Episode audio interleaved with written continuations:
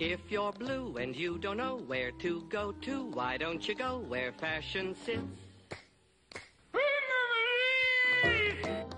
Hello, and welcome once again to Hollywood RX. The doctors are in. And if I may speak on behalf of my esteemed colleague, Dr. D, the doctors are inconsolable over the loss of the recently departed Gene Wilder. And we felt it was only fitting to do a special, a show just to Gene. Absolutely.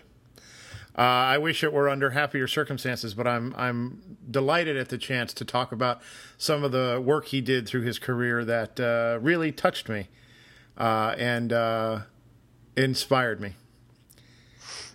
When was the first time you saw? When was the first time you remember seeing him? Oh, that's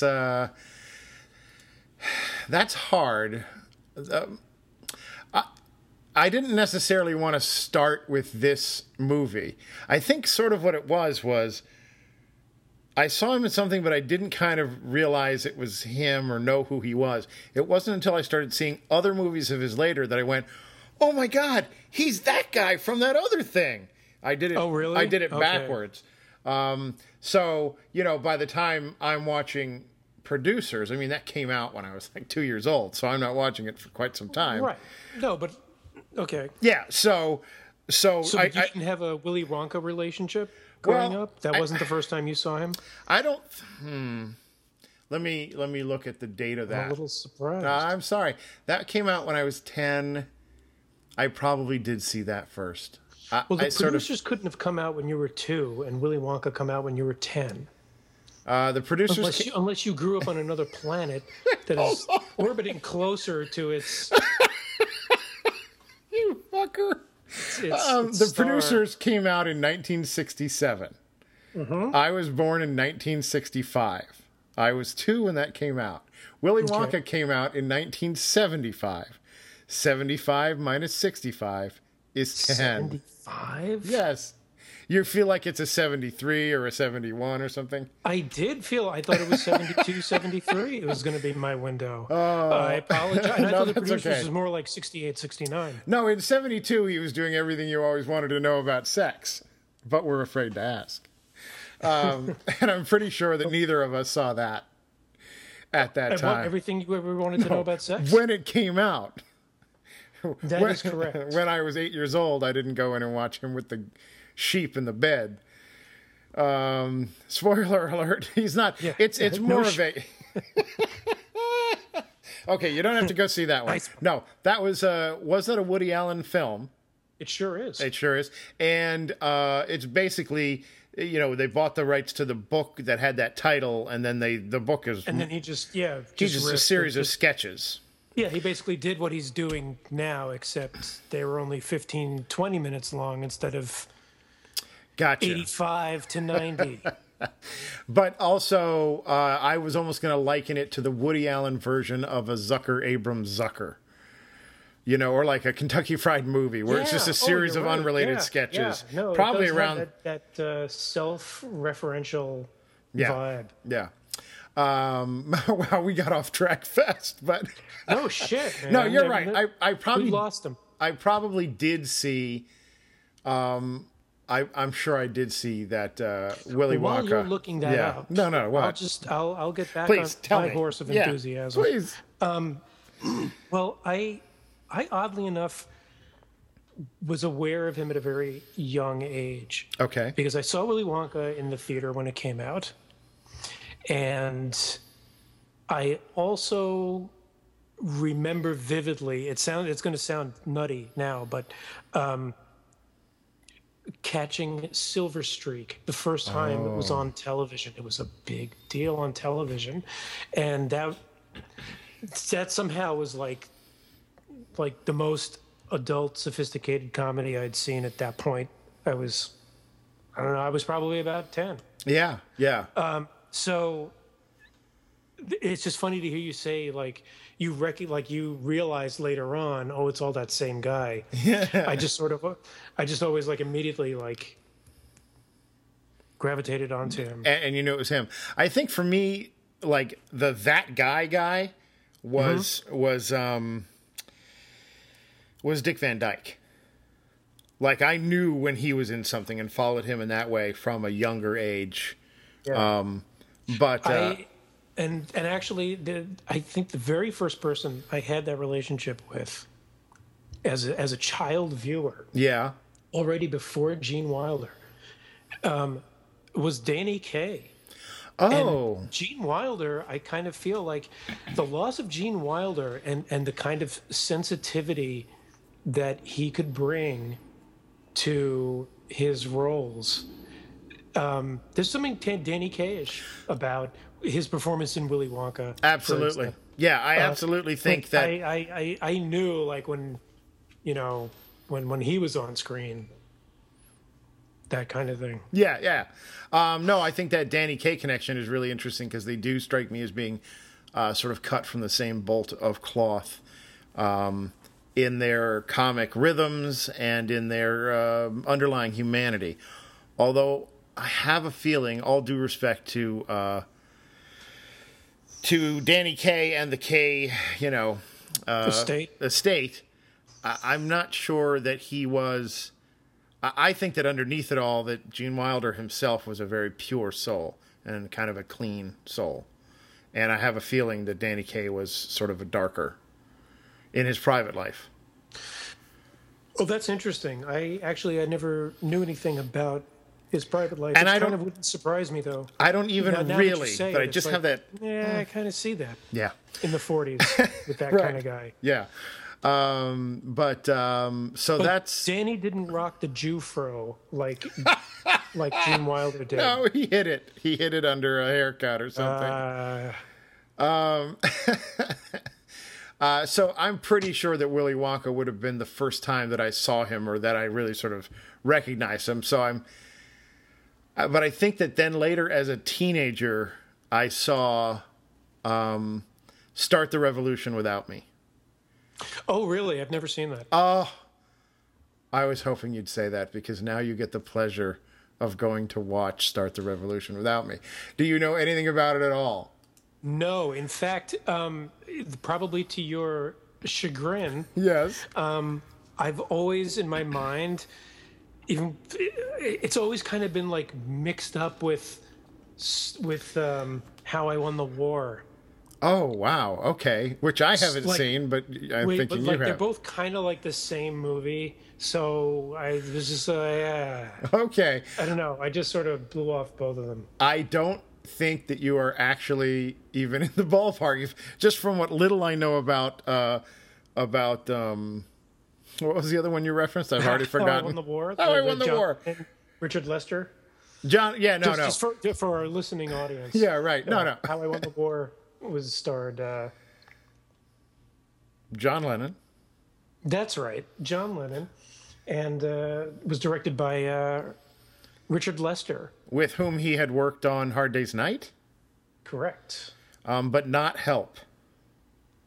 No, I don't believe Richard Lester is responsible for it. Right, I think he's probably glad of that. Anyway. Start the Revolution Without Me. Start the Revolution Without Me is one of those things that I remember as a teenager. I probably saw it with my brother and just laughing so hard at it. So you've got to figure a 13, 14-year-old sensibility. But it's essentially Gene Wilder and Donald Sutherland play a set of mismatched twins.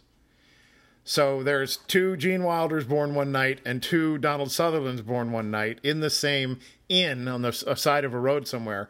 But due to a mix-up, the staff at the inn don't know who's who anymore, so they basically split up the twins. So one family, raises a Wilder and a Sutherland, and the other family raises a Wilder and a Sutherland. One of them is a poor working class in France in the 1500s, 1600s, and the other one is the aristocrats. That's really crazy. That's basically merging the Bible with the Parent Trap. That's what that sounds like to me. Right. In the modern day pitch of it's like this meets this. Right. Right. So yeah. And basically what is, so we pick up the story years after that has happened when they're all full grown, and the downtrodden pair have joined the revolution, the French Revolution, and the upper pair are like. Oh my God! Did you say before that this took place in France? I'm not sure I did. It's a modern day. No. Oh my God! That revolution. Oh. Sorry, I never said it. So it's French Revolution. It's and so it's basically the brothers will all get, the idea is that they're on this path to come into conflict with one another because two of them are with the revolution and trying to overthrow the aristocracy, and two of them are like assassins who have come in to do something with the aristocracy, and so they're sort of headed for a collision course. Wow, they sure don't make them like they used to. That's a really complicated summary. Yeah, well, I probably did a terrible job doing it, but hilarity ensues. It's very, wow. I find it very funny. And there's some, so then it's all fish out of water stuff with the two, revolutionaries posing as the other two inside the court of King Louis the 16th. And so there's just a lot of fish out of water comedy there that is quite good. Wow. So just for our listening audience, sure. So now, having heard that, just be it known that Start the Revolution Without Me in no way on this earth resembles How I Won the War. Lest you think that we're sitting here thinking like we're a couple of smarty pants know-it-alls. Right. Well, we learn too. My only image of How I Won the War is him wearing what appears to be like a World War II, World War I style helmet. So I figured we were way off on the wars, but I led you down the wrong path. Well, I maybe the posters were similar. Oh. No, I don't know why. I don't know why my young, fragile eggshell mind would have slotted them together. Yeah, I don't know. All right, so here's my trivia on this real quick, and then I'll talk a little bit about them. But that Gene Wilder chose to do this film over Catch-22, presumably in the Yossarian part, that main part. Wow, that was the Alan Arkin, the Alan Arkin part. Oh, you're saying he should have been in Catch-22? Yeah, absolutely. Oh no, because this has filled me with joy. What are you're ruining on the very the very core of this podcast, which is how this man brought joy to our lives. If he had been Catch-22, I still think it would have been a giant mess, but we can talk about that another time. I'm not a fan of Catch-22. Me neither am I. I think any change would have been better. Oh, it would have just automatically been better. Oh, I see. It would have been better for them, but not better for us, because then that means, Wilder wanted Grodin originally, Charles Grodin, instead of Donald Sutherland, I can't really see Grodin at any age pulling off that. Yeah, no, I disagree. Oh, okay. No, I disagree. Okay. Grodin's an undersung comic genius. Okay, I had this all lined up from when we got to the Woman in Red. Oh no! We were going to get to the Woman in Red. No, it's okay. No, because I already shot my silver. I already blew my Silver Streak wad in the first 10 minutes. That's true. And then you had the two movies wrong. I had such a structure for this show, and it's just completely gone to hell.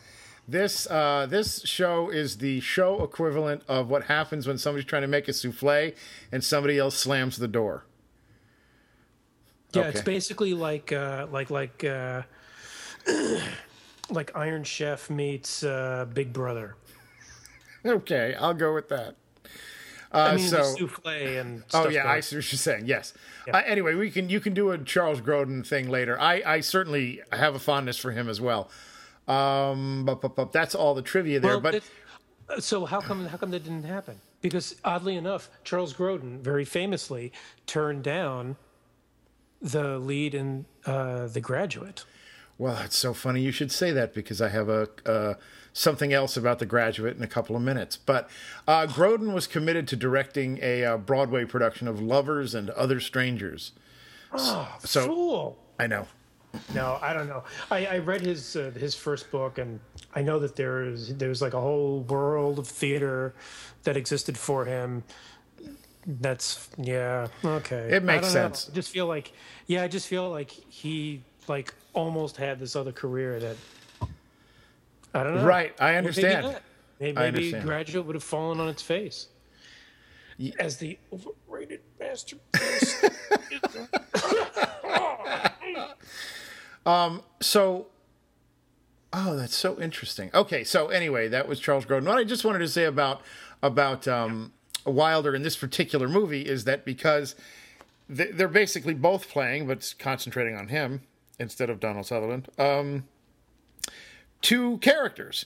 So he can't be the same guy he always is. One of them is more of the Gene Wilder prototype, who's a little bit nervous and a little bit nebbishy, but he's sort of pulling himself up so that he can impersonate a worldwide assassin.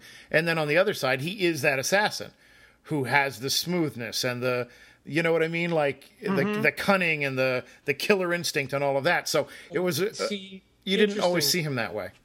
Interesting, because for me, there was a little bit of that to his character in Silver Streak, and I didn't know that he had ever done it previously.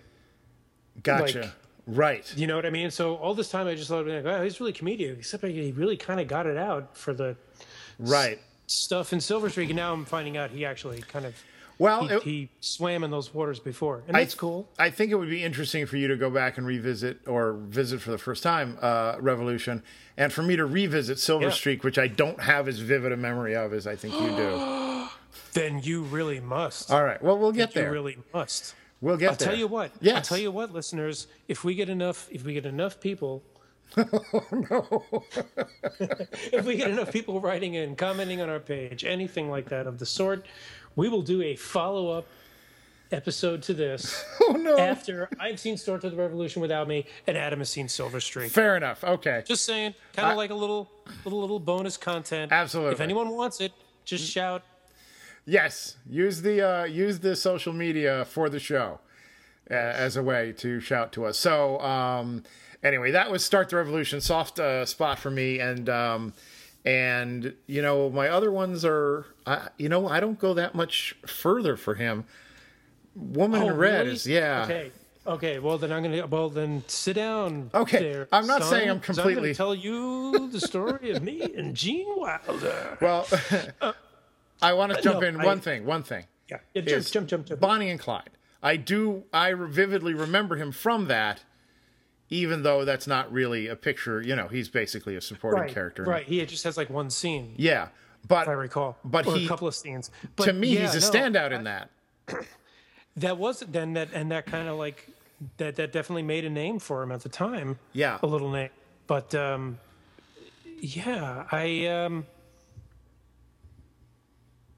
didn't think you were going to go to Bonnie and Clyde. Oh, that's sorry.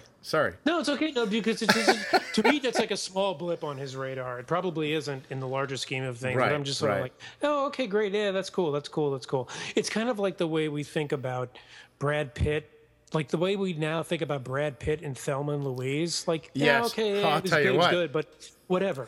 Brad Pitt in True Romance is what the reference should be. Because everybody knows Thelma and Louise, but a lot of people don't know True Romance, and he's in that. Except he's like the only good thing about True Romance. Oh no! Now you and I have to fisticuff. Oh, is that a fact? That's a fact. Am I marching my way to the front of that line? You are. At your front door? Yeah, I'm going to be at your door. I'm going to be at your door, motherfucker. No, I have a soft spot for that movie as well, but I'm not sure I can really defend it, but I'm throwing you for a loop. You can't believe it. Let me put it this way. I apologize to our listening audience. I didn't think Quentin Tarantino was going to come up in a Gene Wilder tour review either. I'll put it this way. When my wife and I got married, we wrote the ceremony, so on and so forth. We incorporated elements from our favorite movies. So instead of saying I do, for example, we used As You Wish from Princess Bride. And we had the person I actually did not remember that. You were there for all of that. The minister, right. I was just updating you. No, I was updating the audience. But when the man presiding over this ceremony said to me, "Turn to the right," it was a reference to Raising Arizona. Turn to the right is what she says every time she's taking his picture.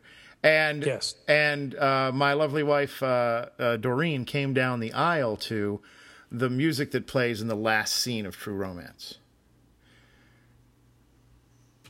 Just as a reference to that. It's like a totally private reference, right? Because True Romance doesn't have like a signature song that everyone identifies with. That's true, but in all those cases, I'm sure that nobody watching had any idea we were referencing any of those movies. Case in point. Maybe by Turn to the Right. Maybe. Just because I didn't remember it doesn't mean... didn't read that you didn't notice it. That doesn't mean I was unaware of it. But at the time, okay. So this has little or nothing to do with Gene Wilder, and I'm going to turn it back to you. Tell me about your relationship with Gene Wilder. That's okay. But that's funny because what you said about Turn to the Right, because the first time I was married... Yes. And we were both big fans of that movie. During the ceremony... When I put the ring on, I'm like, oh, why didn't I think of this before? Yeah. I wanted to say, don't worry, I paid for it. Oh, my God. That would have been awesome. That's fantastic. No, I don't know about that. It doesn't happen except in my head. But anyway. I understand. So now, we've commandeered the boat. We have steered out of Tarantino Bay. Yes. Okay. Please, back in the take Wilder us back. Yes. Ocean. Very good. So you didn't. So you said a minute ago, like you didn't really have like much else of a memory. Him being a presence for you, and I kind of like find that surprising because I'm sure that any Gene Wilder fan who happens to be tuning in will be appalled by the fact that it took 30 minutes before we mentioned Young Frankenstein, the movie that he's probably most going to be well known for. Yes, probably. Let me say this then, to make myself more clear, was that you're talking about Woman in Red, and I'm saying I didn't go that far. Not to say that I don't know these other movies, but everyone who's talked about him in the last month or in the last 30 years has talked about Young Frankenstein. And we can certainly spend some time on it, but nobody's talking about Start the Revolution Without Me, which is what I wanted to bring to the table. So I've seen Young Frankenstein. I've seen his work with Mel Brooks thoroughly. Okay. Well, I didn't know if we were like, if this was like the cast for people just finding out about Gene Wilder, or right. Well, more nuanced for the. I figure we'll touch on all of them, but Woman in the Red was the last Gene Wilder film I went to in a theater. I believe that's definitely true for me. No, actually, unfortunately, that's not true for me. It was my very first time as one of those marketing preview audiences where they screen the rough cut, and it was for Haunted Honeymoon. Yes. Oh no. But the last movie of his I willingly saw in the theater. Right. Was Woman in Red. The last time you went to a movie theater because he was in that movie was Woman in Red. And the same thing for me. Though I was tempted. With See No Evil, Hear No Evil. Yes. Just because I know they were both old and at that point, but just the incredible poster of that movie of... Richard Pryor like, blowing a trumpet into his ear, and he just doesn't know what's going on. I'm like, it's already funny. Just the expression on his face. Yes, it's just great. I managed to finagle my way into getting my dad to take me to see Stir Crazy when it came out. Oh wow. I was 12. There's no way on earth a 12-year-old should have been allowed into the theater, even with a parent. But that's just one of many early R-rated experiences I managed somehow. So I always was sort of, and with Silver Streak, I was always sort of aware of like the Richard Pryor connection. Sure, sure. Teaming them, and that's actually that's the only one. That's the only one of the three I haven't seen. Oh wow! Although I'm sure I don't know how much this was covered in the last month since he died, but Mel Brooks originally wanted Richard Pryor for Blazing Saddles. Sure, sure. Instead of even Little. Yeah. And I wondered to what extent Gene might have played a role in that desire. Right. I just find it odd that they then team up and they're a hit. Yeah, that is interesting. I'm trying to wrap my head around the sequence of it, because Blazing Saddles is before Young Frankenstein. It predates Silver Streak by 2 years. Correct. So I thought what you meant was that that maybe they had done Silver Streak and then we're going to do Blazing Saddles, but it didn't work out. And I'm sorry, no. I was getting okay. No, I understand where you're coming from. No. The chronology is. I frankly think that why am I Richard Pryor at his prime, which I don't think he was when they were shooting Blazing Saddles, but at his prime would have been absolutely fantastic in Blazing Saddles. He would have been fine at the time. All due respect to Cleavon. No, he would have been fine at that time, I think. No, I'm reasonably certain it didn't work out for insurance reasons or something else. I mean, or was it timing? What I've read is that the studio that Pryor somehow was not a crossover. Mm. They didn't see him as a crossover star. He was a little too dangerous, you know. Yeah, yeah. I mean, he put out comedy albums called Super Nigger. With him, you know, in a Superman outfit with a big N on his chest. I mean, that's he was kind of like a black Lenny Bruce. And, yes. Yeah. Okay. You know, and plus the that kind of raunchy comedy hadn't really.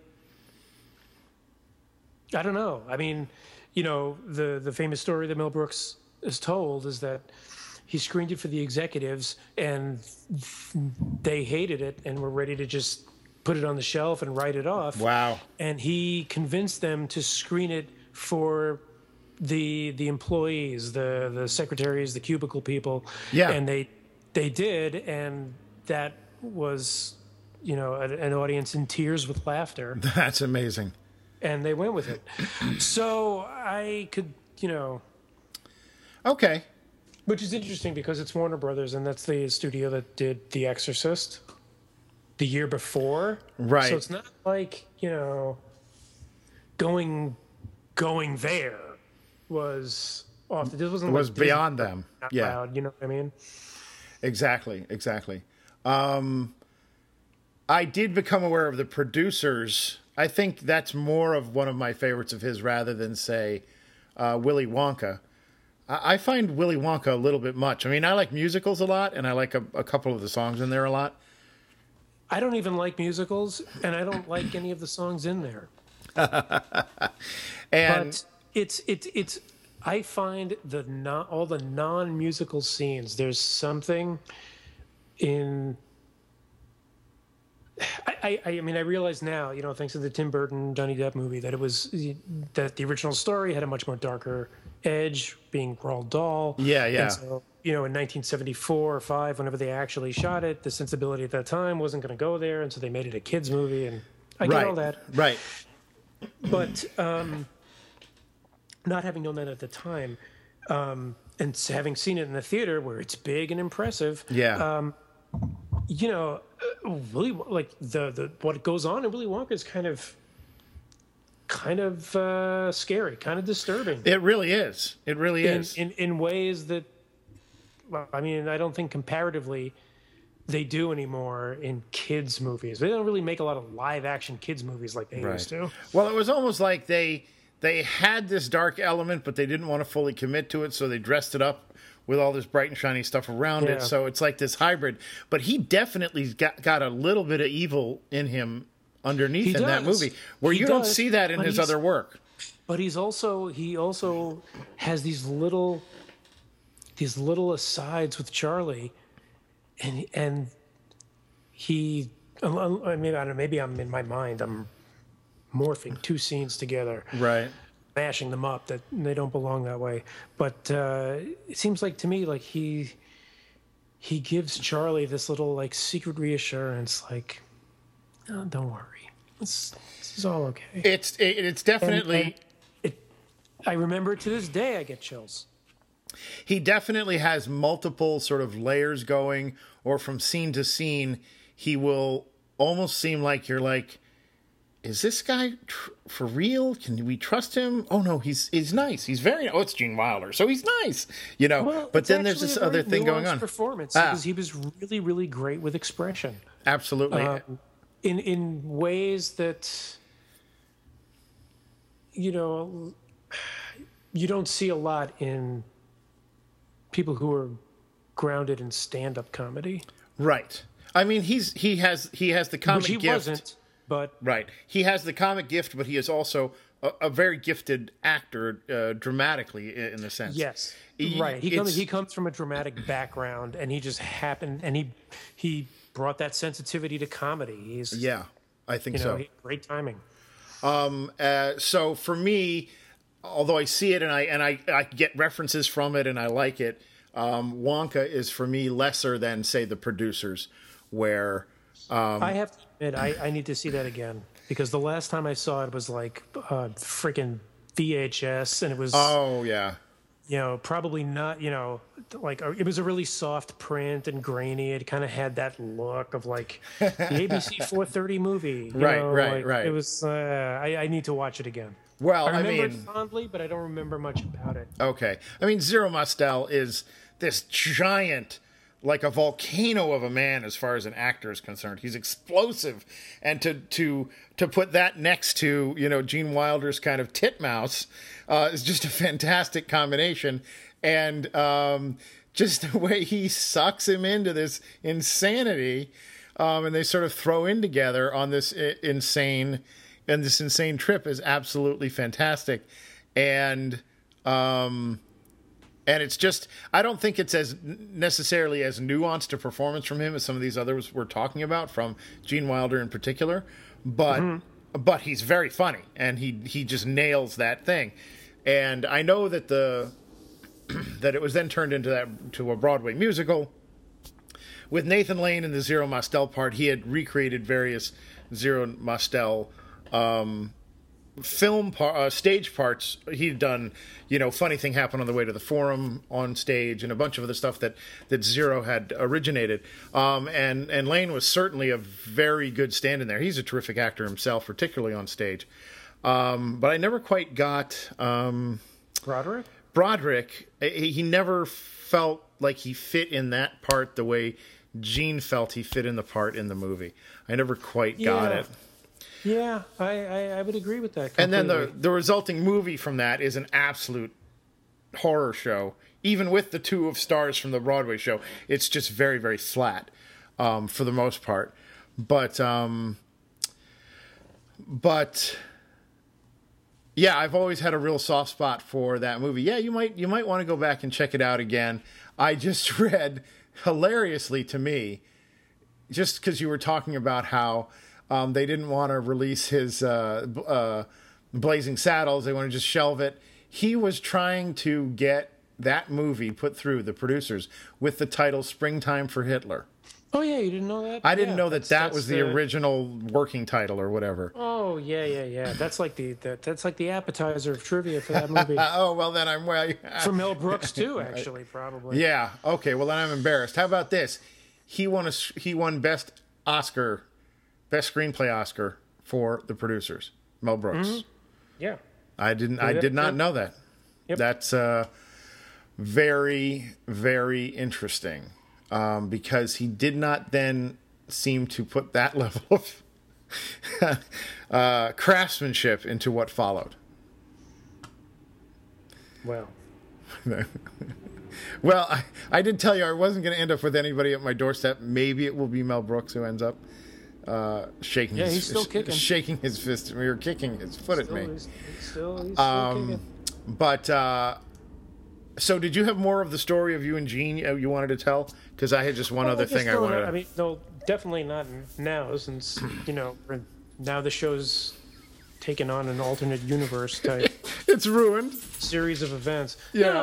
No. Well, no, that's not true. I was really excited to talk about two of his movies that don't get talked about all that much: Silver Streak and The Woman in Red. As if this is a big surprise at this point in the show. No, please talk about them. No, Silver Streak is great. It's like this great, like, it's sort of like a North by Northwest meets. No, you know what? I'm not even going to. You're not going to do that. No, I'm not going to disgrace it with that, because that wasn't the goal at the time. No, it's like this adventure caper movie that's also a little sexy, a little raunchy, a little funny. Yeah. But it's it has a mountain of a cast. There's him and Richard Pryor. You've got Jill Clayburgh. You have Ned Beatty. Ray Walston is in it. I mean, this is my God. Yeah, you got Fred Willard in there. Yeah, Scatman Crothers. You got the Scatman. Oh my God, how old was Fred Willard? Was he 12? He was a young fella. Wow, it's true. And I know that this will have some resonance for you, Dr. D, and probably some of our listening audience as well. Silver Streak is written by a man named Colin Higgins. Before you click, does that name mean anything to you? Sadly, it doesn't. Oh, no. Have I disgraced myself again? The writer of Harold and Maude. Harold and Maude! Oh, my God. Oh, I am embarrassed. The thing is that I connected with Harold and Maude. There is no thing. No. No. There is no talking your way out of this one. Okay. I'll stay quiet. Harold and Maude is wonderful. I never even thought about it being this is going to be sacrilegious. Is he still alive? That is his. He just shaking his head at me. No, he died in 88. I'm not editing this out. No. I don't. Silence. There's no. I am not ashamed of any of this. Listen. I was so in love with Ruth Gordon, and the way she did that, it never even sort of occurred to me somebody had written it. That anyone else was involved. It just seemed to come out of her. I was young when I saw this movie, and I wasn't of a mind of. Okay, never mind. Well, all right.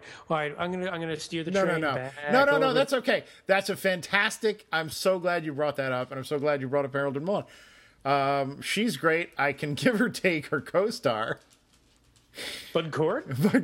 I mean, I think he's great in that. He's fantastic in that. But I don't much see other work that he did subsequently or previously that touched me as much.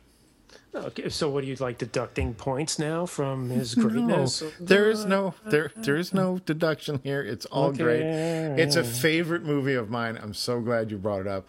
I believe I showed it to my wife, and she looked at me and went, "What was that about?" Colin Higgins also wrote 9 to 5. I see that. I was afraid to say any of these things, lest I get slapped on the wrist for not having known it before. No, it's okay. No. You know what it is? You're like the surrogate for the audience. Yes. You are such a bastard. No one else has to be embarrassed that they've never heard of this shit either. Yeah, thank you. Well, that feels good. I'm doing the Lord's work. All right, so you sold me on going and seeing it. That's the one you wanted me to go and see. Was Silver Streak for us to talk about later? Yes. Yes. Okay. I feel like your heart has just gone out of this thing. Are you still with me? Have I severely disappointed you that you're? It's just so not the way I wanted it to. Oh, you're breaking my heart. It's going exactly. I don't mean not the way I wanted it to. I mean, it didn't. I had a vision. I understand. Listen, with the two of us and our recent track record, we're lucky there's anything happening at all. And you can leave that in if you want to. So many technical problems. I'm delighted that we're still actually connected to one another and the thing is recording. I'm having a grand time. And tonight, a very special Hollywood RX. Yeah, exactly. And what was the last one? Woman in Red. You really better make a case for this, for even bringing this one up, because what stayed with you from Woman in Red? Because I've tried to just forget it, is what I've tried to do. No. There are two things. Okay. Not things. There are two elements that make it gold. Just the fact that he put it together, that he made those elements happen, it kind of I forgive everything else. Okay. Those elements would be Gilda Radner, whose facial expressions in that movie are priceless. Okay. And Charles Grodin, unsung comedy, near genius, frustrated genius. They both just sort of make that movie for me. His character, he's like the best friend, but then, spoiler alert, he gets outed as gay, and it's okay. This is the funny thing about the movie, is the movie takes place in San Francisco, so I don't know why they think that it would be a major surprise to anybody in San Francisco that that they find out one of their friends is gay. But that's besides the point. Yeah. This was the early 80s, I think. I can't remember the exact year. Right.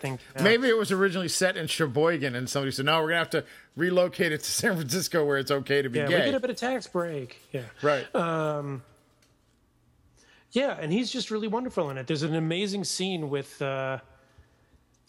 I can't remember who it is. They want to cheer Gene Wilder's character up. Yeah. So they basically prank this high-end restaurant where Charles Grodin comes in pretending to be blind with a cane, and I think it's Ron Carey or someone like that who's his man helper. And like they come in, they ask for a table, and then Ron Carey's like, I gotta go to the bathroom, I'll be right back. And he leaves Grodin alone, and Grodin pretends to like freak out because Jake, like, where are you, Jake? Like, where'd you go? And he's like smashing things up with the thing and whatnot. Culminates with him driving the car that they're getting away from, just waving his hands in front of the steering wheel. It's that's Grodin in that part. That is Grodin in that part. Okay, that first of all, mentioning Ron Carey is fantastic. I'm not even sure if that was actually him or not. I don't believe it was, or he was uncredited. But I love him from two other things so much that I'm willing to go look at it just in case it is him. Of course, he's fantastic in the aforementioned Mel Brooks's, not Vertigo, High Anxiety. And from Barney Miller. He was fantastic on Barney Miller. Do you remember him on that, or did you not watch that show? I was not huge on Barney Miller. He was a uniform cop who would come up every once in a while to the detective room, which is where the show was set, and he clearly wanted to be a detective, and so he did a lot of posing and a lot of, I'm as smart as you guys stuff, but it was really just a guy who was a schlub who was not really ever going to amount to much. But he just was so beautiful and heartbreaking and wonderful in that part.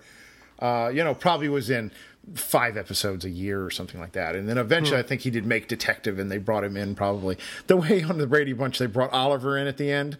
Yes. They did the same thing with him. But I don't believe that Cousin Oliver was, I don't believe he was recurring. I think he was just in for a set period of time and then gone. A full in, they pulled him right in. Yeah, you're right. That was a bad example.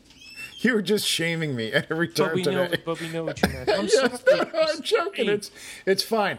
No, that's cool. This is the show. I know. The Grodin for me, I think, starts and ends with Midnight Run.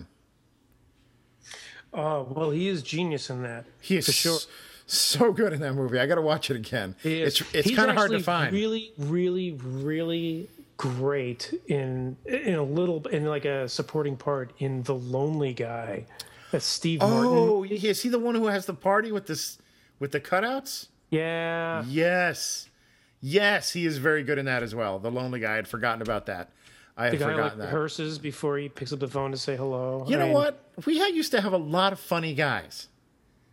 We did just not funny in the sense that they were like comedians coming up, but just sort of actors who could do comedy. Absolutely. Well. And that they just sort of stepped in and they moved around. They did their stuff because now you don't, you know, it's all Seth Rogen and Seth Rogen pretty much. And Judd Apatow, whoever's attached to him, like a sucking fish or whatever those things that barnacle onto other things. And ride around with them. I think it is Apatow who is joining the line. Could be.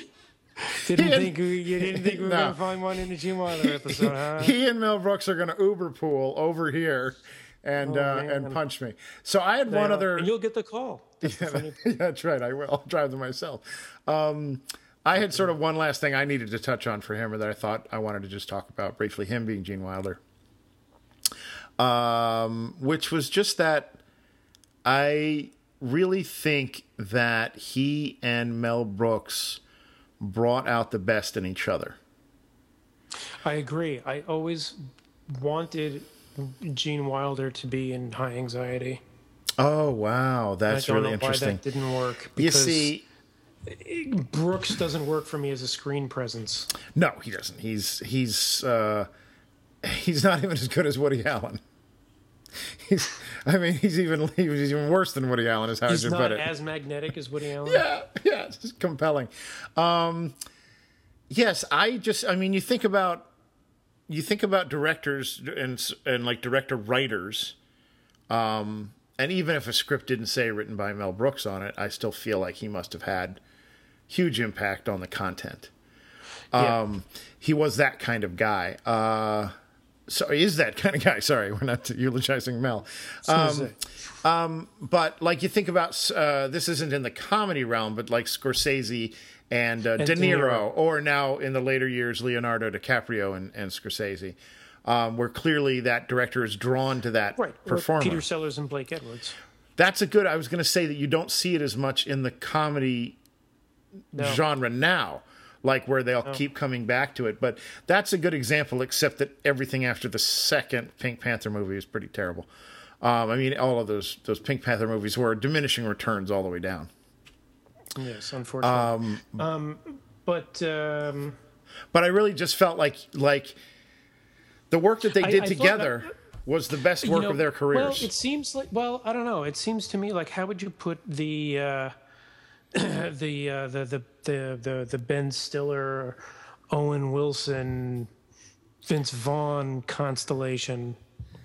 I mean, they don't team up with consistently with the same directors, but they have almost a kind of troupe-ish feeling. Yes, I would put that more in the category of Gene Wilder and Richard Pryor.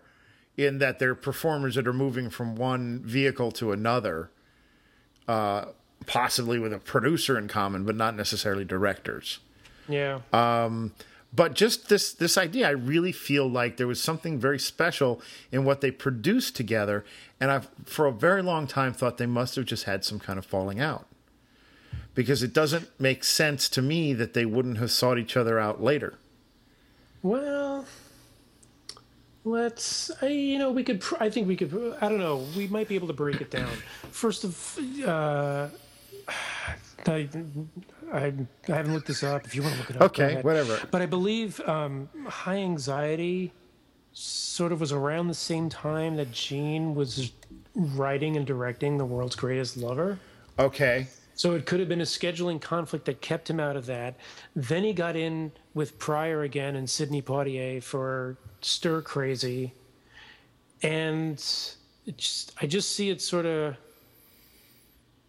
I don't know. And then what History of the World is like 85?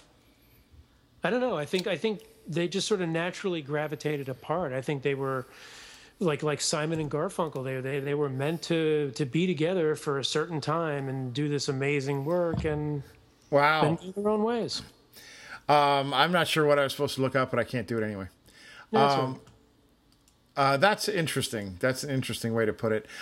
And it's so funny because when I thought about the idea that maybe they had a falling out, right? or whatever it was that kept them apart. I never thought of it in terms of, oh, but what if Gene Wilder had been in this Mel Brooks movie or that Mel Brooks movie instead of whoever was in it? It never occurred to me that it would have been already existing Mel Brooks movies. What I sort of feel like is there's an unmade Mel Brooks and Gene Wilder movie that doesn't exist because their force never came back together. Not that Gene would have been plugged into one of the already existing ones, but that somehow working together there would have been yet another. Yeah, I could see that. I also think you want to talk about the way orbits overlap, or trajectories kind of play out against each other. I think by the time Gene was having to deal with Gilda Radner's death was around the same time that Mel Brooks's stock crashed and burned. Right. We're talking mid to late 80s. Because after History of the World, unless I'm forgetting something, Spaceballs, I guess. You know what? People kind of herald that, but it's just awful. I think so too. But you know what? Even when that came out, I kind of felt at the time like Gene should be in this. Like you kind of like it felt like everything after High Anxiety felt like lesser of a Mel Brooks movie, and it really seemed like he was kind of struggling for that kind of presence. Right. And there just isn't any. Right. I think Gene probably stopped working for a little while in the years after Gilda's death. Right. I think you're right.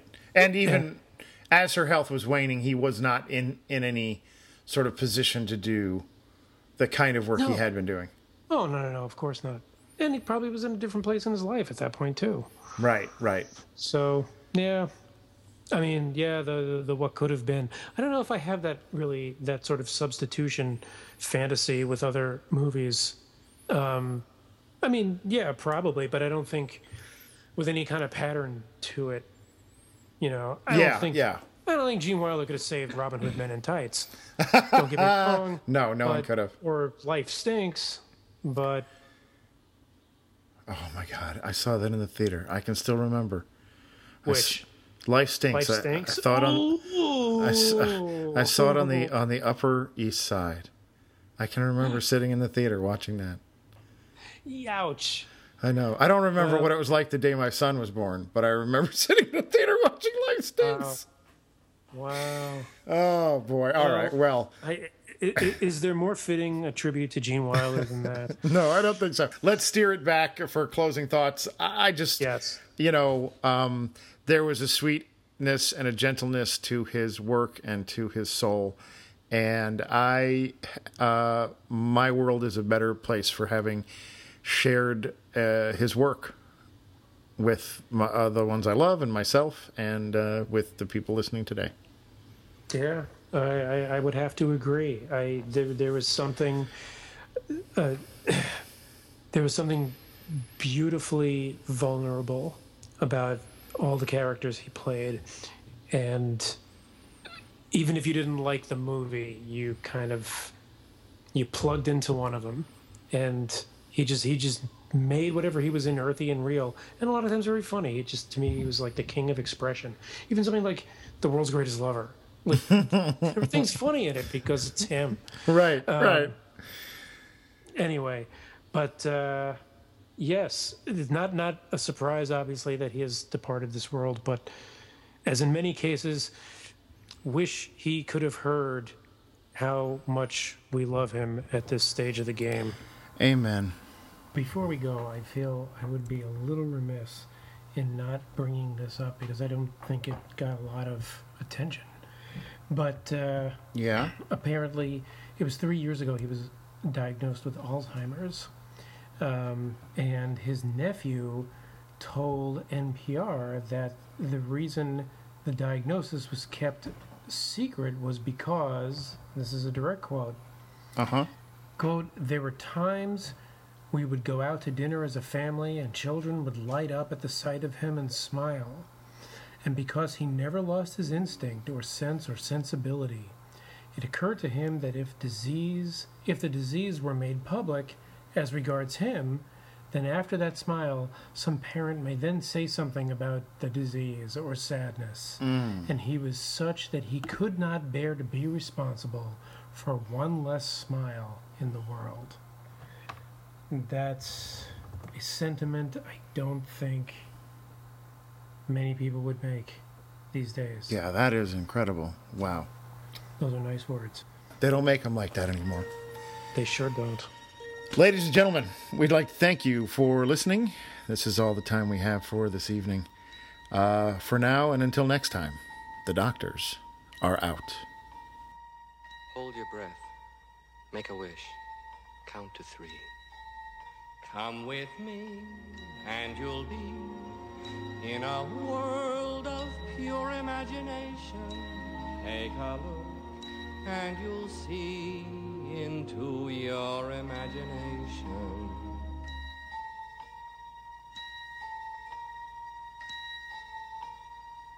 We'll begin with a spin, traveling in the world of my creation.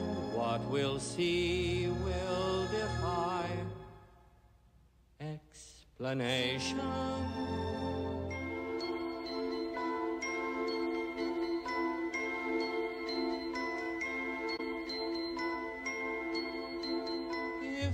To view paradise, simply look around and view it. Anything you want to, do it. Want to change the world? There's nothing to it.